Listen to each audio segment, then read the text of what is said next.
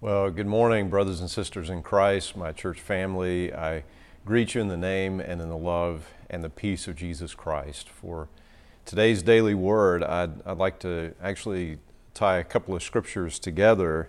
Uh, we're in Exodus chapter 34 today, but then also we're in John chapter 1, and would like to share with you a word about seeing and reflecting the glory of God.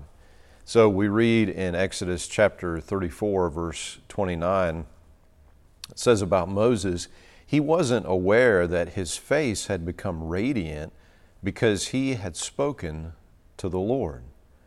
So Moses is with the Lord, he speaks with the Lord, and, and actually from this point we're going to see that this actually happens routinely. Moses goes in to speak with the Lord. The scripture says that he speaks with the Lord as, as a friend, like face to face. There's this intimacy between Moses and God. And when he, when he departs from speaking with the Lord, his face is radiant. As a matter of fact, he got into the practice of wearing a veil over his face because the, the radiance of God uh, kind of struck fear with uh, the people.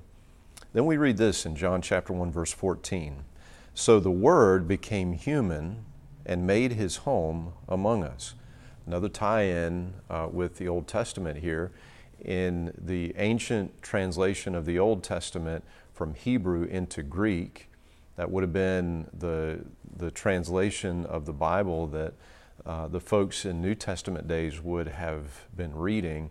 The, the same word, tabernacle or tent, is this very same word, uh, dwelt, made his home among us. Uh, this, this is a clear connection between Jesus and the tabernacle, the tent, the tent uh, where uh, the presence of God dwelt in the midst of the people, and now with Jesus, and then we'll see Jesus essentially say that He is the temple, that He is this dwelling place of God in the midst of people, this meeting place between people and God.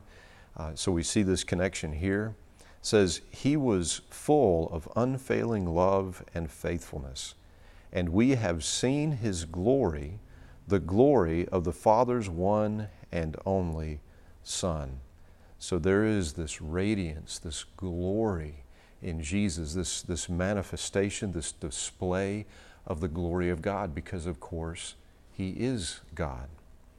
Now let's take one step further now in 2 Corinthians chapter 3 and verse 18, we read this. So all of us who have had the veil removed can see and reflect the glory of the Lord. So there is this, this connection that Paul is making as he's inspired by the Spirit between this veil that, you know, the people they couldn't they couldn't stand to have that radiance, that glory of God shining on them from the face of Moses. So there was this veil, and, and Paul uses this by analogy to represent this covering over the hearts of folks who don't understand uh, the revelation of the gospel, right? And, and the unveiling, the removing of that veil, is when we accept the grace of Jesus, when we accept the gospel that veil is removed because we're given the gift of the Holy Spirit. The Holy Spirit awakens us and enables us uh, to actually see. There is this sense that is faith.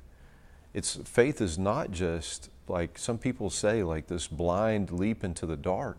Faith is actually a, a, a sense. It's like smell or taste our, our hearts are awakened to the things of God. So the veil is removed, and, and it says we can see and reflect the glory of the Lord. And the Lord, who is the Spirit, makes us more and more like Him as we are changed into His glorious image.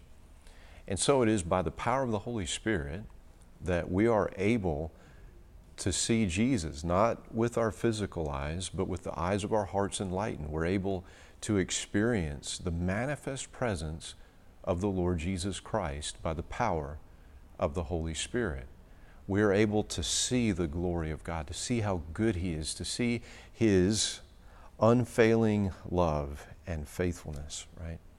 We're able to see and experience the goodness, the radiance of the Lord Jesus Christ. Now, we're able to see the glory uh, of God. And, and that happens to us in, in worship. It happens to us in times where we're reading in the scriptures. It happens to us in times of prayer. Uh, and sometimes, just out of the blue, God decides to, to touch us with His presence. But then the further question is are we actually reflecting the glory of God? The scripture says not only can we see, can we see the glory of God, but we can reflect the glory of God. And this is a great question, I think, in our day uh, for us because there is so much fear, there is so much anger, there is so much unrest in our, in our, our country, in the world. And I believe, and I believe that what is desperately needed is a great spiritual awakening for people to come back to the Lord, for folks to be transformed. And, and our part in that, we are messengers, we are ambassadors, we represent the kingdom of God, we represent the gospel of Jesus Christ.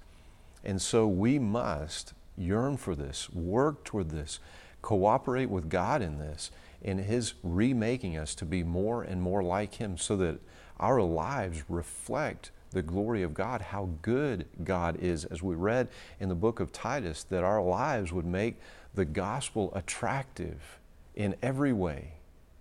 And so may we not just not just yearn to see the glory of God, but to actually reflect it in this world that is in such very desperate need of Him.